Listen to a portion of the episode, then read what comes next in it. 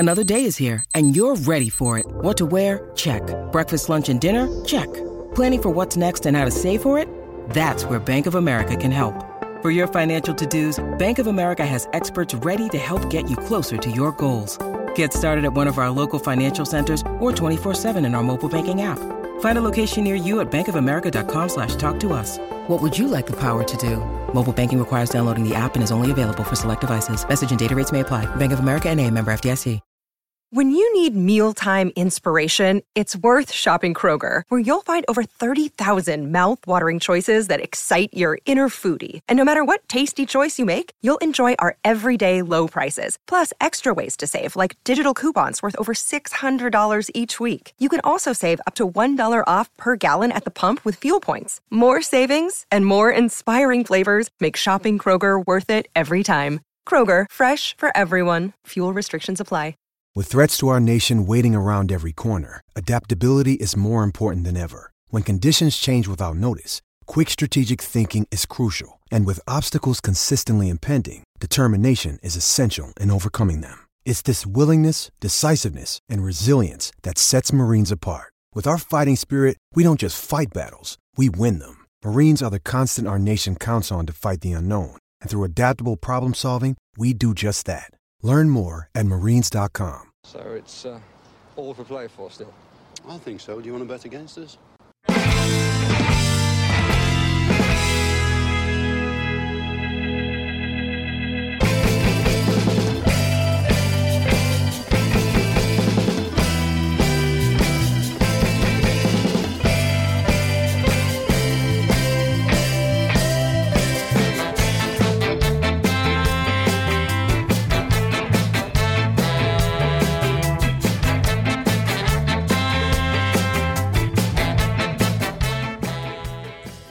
Hi villains, and welcome to For the Love of Pomegranate Podcast. Neil and Paddy back again with another 10-minute tirade. This is going to be a bit of a shorter one because we're reviewing Burnley, the Burnley game, and very much so a game of two halves and a game of, I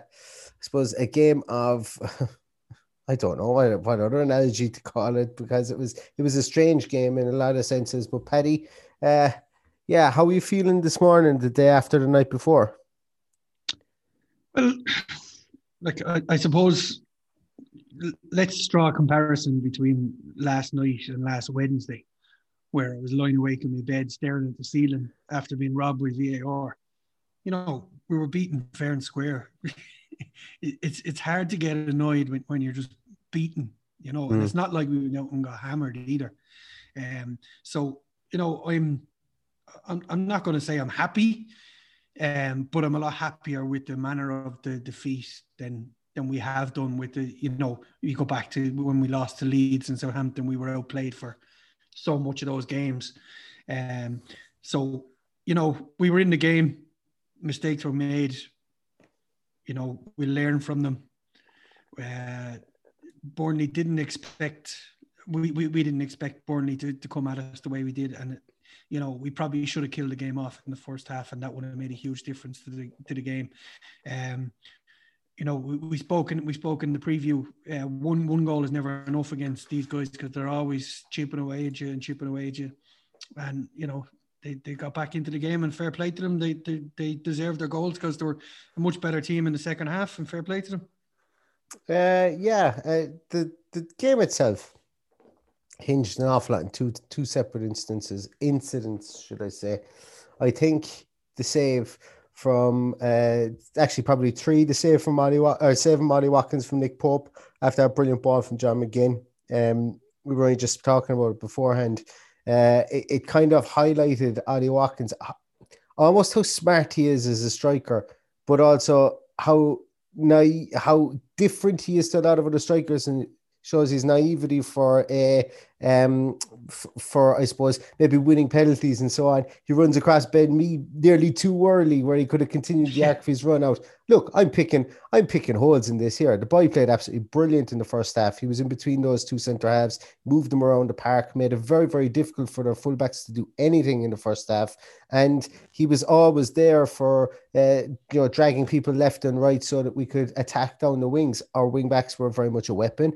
Jack Grealish was very much in the game. Bertrand Traoré was very much in the game, but they were in the game so much because of Ollie Watkins' movement. Now, for that goal, as I say, he takes the ball, he runs across Ben Mee. Ben Mee doesn't foul him. If he did, he would have been outside the box. Yes, it may have been a red card. That's a completely different thing. Like that maybe what his thinking was. If he continues his run on goal, maybe keeps the angle. I know it would be an angle at goal, but it also probably stops Nick Pope from charging out like he does. And when Watkins takes the second touch, when he finally gets to the ball after his second touch, it's under his feet and Pope is right on top of him. Look, not criticising the guy. Hindsight is 20/20. The benefit of being able to slow it down and look at it from a bird's eye view also takes into it as well. But I thought that, you know, we stick that goal. There's no coming back from it. Also, Ross Barkley hitting the crossbar and that Nick Pope save. Then when it comes back after, I can't remember whose shot it was. It might have been Watkins' shot, but when the ball comes back to Traoré, he makes a wonder save, absolute wonder save. Yeah. That's incident number one, I think, for me. Numbers one and two. And let's just take a minute to pat John McGinn on the back for an absolute sublime ball through to Ollie Watkins for that one. It's easy gloss over these things. And, you know, I think Watkins was just unfortunate with his second touch. The ball just got caught under his feet because, you know, I think all you described of wanting him to do was what he had in his mind when the ball came through to him. But look, it's one of those things. We won't dwell on it. You know, we can all miss shots, and I don't think there's any shame in what he did. So it's, you know, it's a fine line when the ball comes out to Barkley and he just kind of hooks it back in onto the crossbar, and you're just like, that was game. That was game, set, and match. There was no way they were coming back from 2 down. Yeah. I don't think so too. I think it would have really, really burst our bubble in that instance. Then the halftime happens and they bring on Jack Cork, and like, talk about Sean Dyche not being, you know, we talk about these teams being robust, agricultural, big, tall men, and he likes to get the ball down, get it into the box from crosses, and they did cross the ball an awful lot last night, but they didn't cross it as much as us, would you believe? But they actually did cross the ball an awful lot last night. But they bring on Jack Cork, and The commentators made a point. He's played 499 games. He's only just gone 31 years of age, but 499 games. Like, that's experience that you can bring on there that was very, very beneficial for this team. So what they did was they took off at Josh Brownhill, who is more used to kind of carrying the ball forward. They had him in playing inside with an Ashley Westwood. Ashley Westwood is able to spread the ball around. Josh Brownhill comes off. Jack Cork comes on, and he is then able to stop that ball through the middle. The direct ball through the middle to Ollie Watkins, because he's played in a more defensive role. And Villa, it's not that Villa couldn't counter it. They absolutely could counter. But what happened was Burnley got more of a foothold on the ball, and they were able to hold the ball. They were able to get it out wide quicker this way as well, because they weren't on the back foot. They were picking the ball up a bit deeper, and they were able to get the ball out wide to Dwight McNeil and out to the other chap on the right-hand side, who I can't remember who his name was. It was actually Robbie Brady was playing on the right hand side. Yeah, and that's where their goals came from. So, look, it's one of those things. I'm not too disappointed. I don't blame one person for this game. I don't blame two people for this game. I don't blame the whole team even for this game. I just think Burnley got hot for a 5-minute period, and they got the lucky breaks. They got the commentators are crowing about that being a brilliant header from Chris Wood. No, I'm not. I don't know. Is it? I think it comes off his head. Just. I think, you know, I think he does it 100 times more. He gets one of those in. You can call it brilliant. You can call it luck. I don't know. And Dwight McNeil certainly didn't mean for his goal. It's probably a bit of culpability from Emi Martinez there, but I'm not going to go down that road with him. No, but a bit harsh. I agree with you. It would. It just kind of spun off his head, and I think without the spin, Martinez may have got to it. Yeah, it just kind of spun away in and off the post. I think the McNeil one is a difficult one. You drill the ball in like that, you're hoping somebody's getting a touch on it. There's no way he meant it to be, but you know, all the coaches in the world will tell you when you're a kid is to get that on target towards the back post, and if everyone misses it, it goes in. And Martinez has to be mindful that someone may get a touch, but then on the other hand, the only thing he could do is just go for the ball.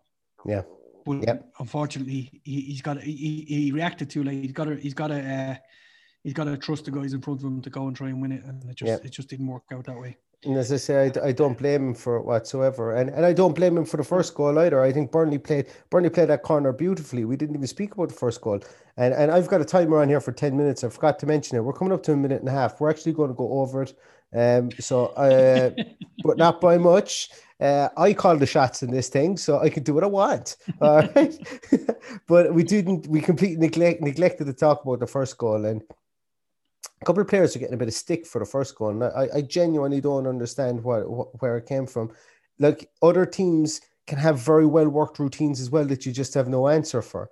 And what the beauty from a Burnley side thing, absolutely the horror from our side of things was that, and the reason that we do a zonal marking situation like that is that Emi Martinez is allowed and told, and you can see it, he's absolutely told, if that ball is going over everybody's head, you're backpedaling, you're catching it at the back post, you're coming to claim it.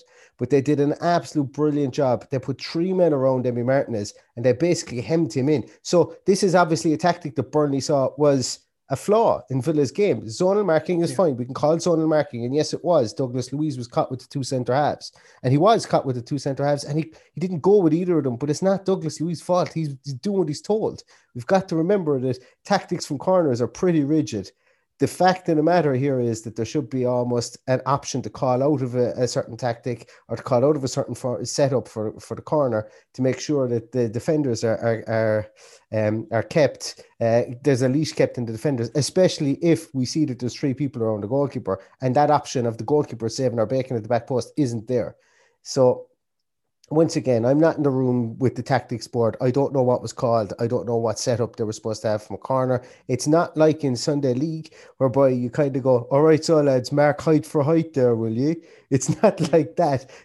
And it never will be. Even if it's man on man, it's not going to be like that, you know? We people have criticised Villa for playing man marking in the Southampton game. I'm pretty sure that I did it when John McGinn was tasked with marking Vestergaard.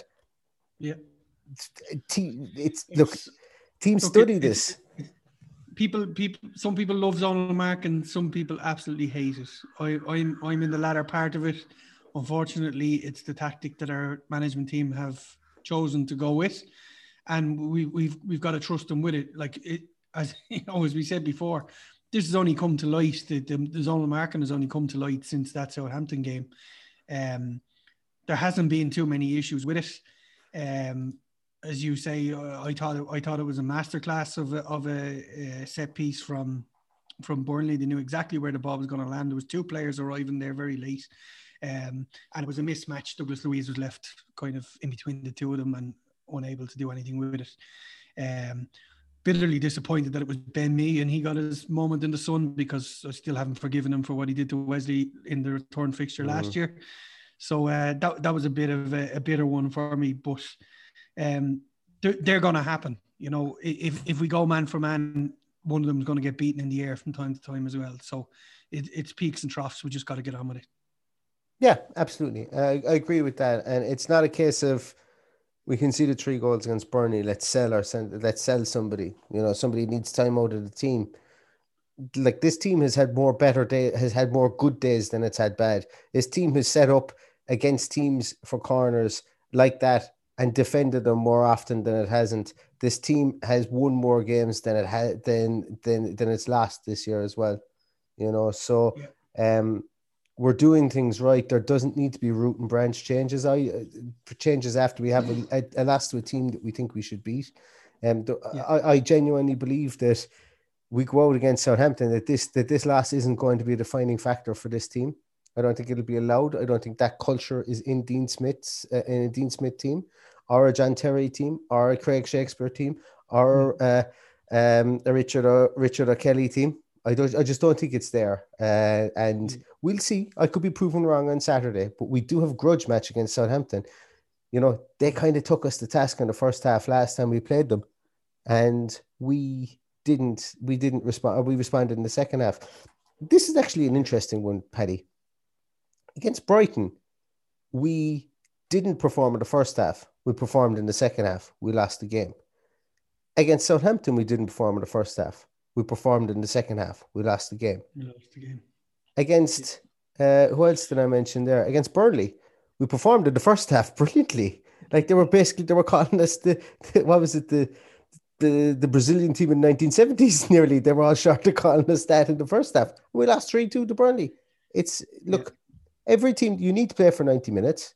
You absolutely need to play for 90 minutes. We didn't take our foot off the gas. We maybe looked a small bit sluggish with coronavirus. I don't think that we need to blame Dean Smith for not making subs earlier, because at 73 minutes we were on our way to Europe. At 79 minutes everyone was giving out, but we didn't make subs quicker. It happened in a short 6-minute space of time, and it wasn't because of that. None of the goals were specifically because people were off the mark. They were well taken, like if you want to call Chris Wood's a well taken goal, which I suppose it really was, and Dwight McNeil's was everybody was in the correct position. The ball just snuck in at the back post. It was just a fluke. So, yeah, look, it's a bitter one. Bitter one. Yeah, I'm slightly critical at the timing of the substitutions, if I'm being honest. And you know, there's no point in sugarcoating it either. We did look leggy. I thought from about 60 minutes on, we looked leggy. And you're looking to the bench going, I'm sure Anwar and Trez are, absolutely itching to get on the pitch. Why not get them on and let them go at them and see how we get on? And, it was kind of more reactive than proactive, I thought, to bring them on in 83 minutes. Maybe he has something else in his head. Maybe the two of them will start on Saturday. I don't know. But I think... From 60 minutes on, I felt that the effects of that layoff are starting to show, and the lack of people we have to come on and change a game is starting to show as well. So, we're still a long way off being European challengers, I think. I think we could have done with another few players. Maybe the timing is not right. Maybe they don't want to do it at this time of year. Maybe they don't want to upset what we have. It's hard to say whether they have anything planned in the next few days, but I think he'll look at it himself and realise that there is still a good way off, and there is a few missing. And maybe we're ahead of the time of where we are at the moment. And we look back. It's the first time we failed to win from a leading position from scoring the first goal. This time last year, we lost. By the time we played this game last year, we were 13 points lost from a winning position. So that's us coming a long way. After 18 games last year, you might remember we lost to Southampton. That was our 18th game. We were in the bottom three with a very negative goal difference. This season, we're 10th, 2 games in hand on most around us, and a very healthy goal difference. So We've come a long way, I know it's easy for some to pick a scapegoat, but please just lay off the players. There's no need for it. There's absolutely no need for it. We should be enjoying this. When I see there's people laying into Douglas Luiz over the goal, there's people laying into Mings for absolutely no reason. Like, let's call a spade a spade. If he has, something gone wrong in the game, we'll call him out on it. And that's fair enough, because that's what we do. If someone has a bad game, we say it. But you just pick on him when he's done absolutely nothing wrong. In fairness to him, I thought he had one of his better games. But I just don't get why we have to have a scapegoat. You look around the pitch last night, and one of our biggest scapegoats for 2 or 3 years was actually Westwood. And he comes out against us and has a decent enough game, and has carved out a career as a Premier League footballer. So just lay off the players. They've had a rough time. We need to get behind them. We need to show a bit of solidarity. We don't know who's been affected by this corona outbreak, and they're going to be tired. They're going to be mentally drained after this run of games, and it'll be interesting to see where we are at the end of next week, because there's a lot of games backing up there. So I'm looking forward to getting through the next week of football, and then having a week off, and hopefully that they can get a break and maybe work on some stuff on the training ground. Yeah. And I think that's fair. It's a very, very fair assessment. Very fair assessment. Teams can have good games against us. Teams can have good 10-minute spells against us. I think that's what's really happened. Like the 2 goals, as I said, the 2 winning goals. And I will call them the 2 winning goals. Goal number 2 from Dwight Neal and goal number 3 from Chris Wood were fortuitous. And sometimes you just got to live with that. It's a lot easier to live with than, as you said at the very start, we'll finish like we started. It's a lot easier to live with and to sleep with when something like that happens to you than when, you know, it's blatant and the controversy and knowing you're right eats away at you. Yeah. That's a lot harder one for me to take than sometimes when a team just gets hot, like Leeds got hot for a half against us. Burnley got hot for 15 minutes against us. And, you know, it's a bitter pill to swallow, but for me, it's easier to swallow and get back up in the horse. And I think it'll be exactly the same for the players. And who knows, maybe Morgan Sanson, we see him at the weekend. Maybe that you mentioned both fresh legs. I don't have any problem with Trez and El Ghazi. I think they're very, very much very good squad players. And that is some 360-degree turn from me and you, in fairness, the two of us since November last year, you know, November of 2019, I suppose, really. Delighted to have them there. I think the viable striking option is next to work on. It's as recently as July, I was calling out El Ghazi for his bravery. So yeah. I make no bones about it. You know, if you make a decision on someone and they prove you wrong, hold your hands up and say, you know, well done. When the facts change.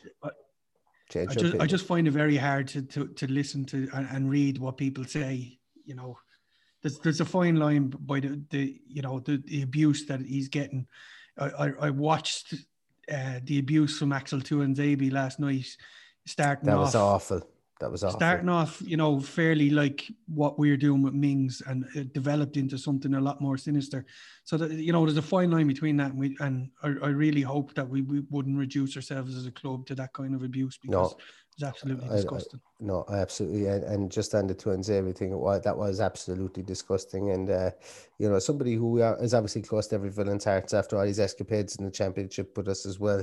And we hope that the authorities stamp this stuff out, because it really, really should be. And look, as you said, yes, we're it's a case of maybe you see things left, right, and centre about this player had a shit game tonight or whatever. Please don't let anybody. If you see it, call it out. If anybody sees anything that steps over the line or anything along those lines, please call it out. It's just not worth it.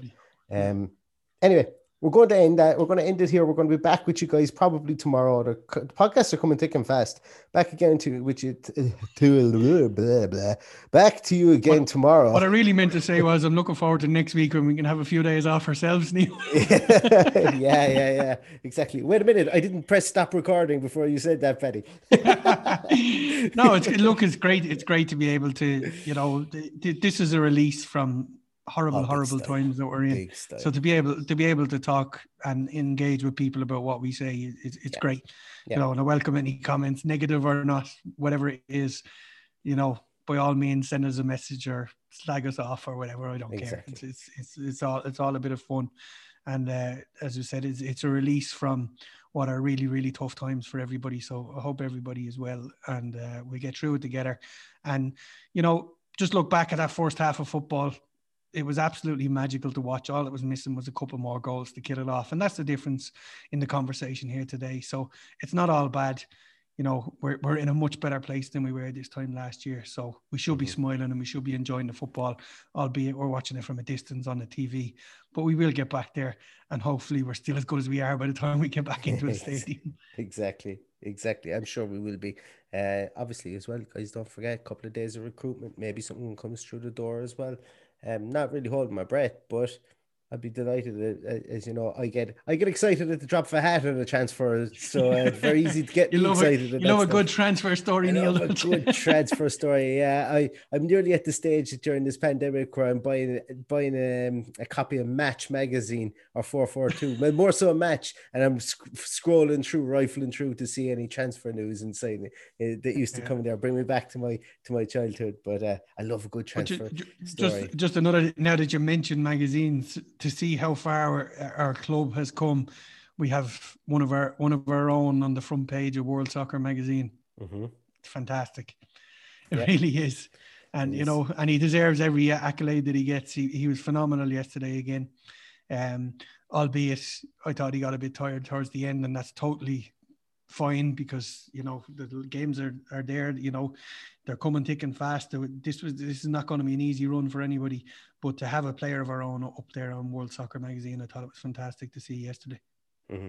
Absolutely, I agree. Right, lads, we're going to leave it at that. That's the longest 10 minutes you guys are ever going to spend with us. That 10 minute, that's a 20-minute 10-minute real Irish tirade. 10 minutes, wasn't it? Yeah, absolutely. Yeah, 20-minute 10-minute tirade. You guys got there. Thanks ever so much to everybody for listening. Really, really appreciate it. Look, result didn't go our way. We've got Southampton at the weekend. Back up in the horse again. Just get at them and see what comes from this game at the weekend as well. I'm thoroughly delighted with the season so far, and I know it's only going to get better. We'll be back to you guys with a Southampton preview. Until then, you can follow Paddy on @PhilipPaddy. You can follow me on @LoveMcGrawPod. Please like, share, subscribe to the podcast if you will. And until next time, all that's left to say is up the Villa. Up the Villa.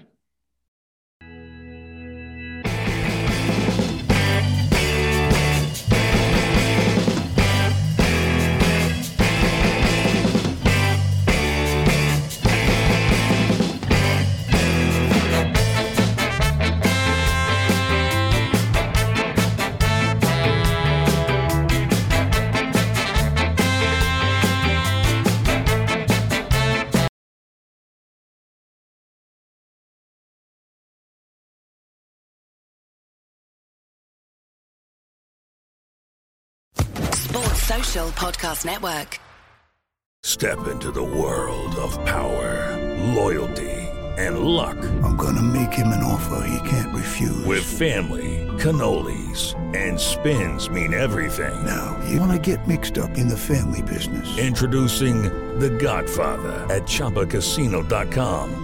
Test your luck in the shadowy world of The Godfather slot. Someday I will call upon you to do a service for me. Play The Godfather, now at ChompaCasino.com. Welcome to the family. No purchase necessary. VGW Group. Void where prohibited by law. 18+. Terms and conditions apply.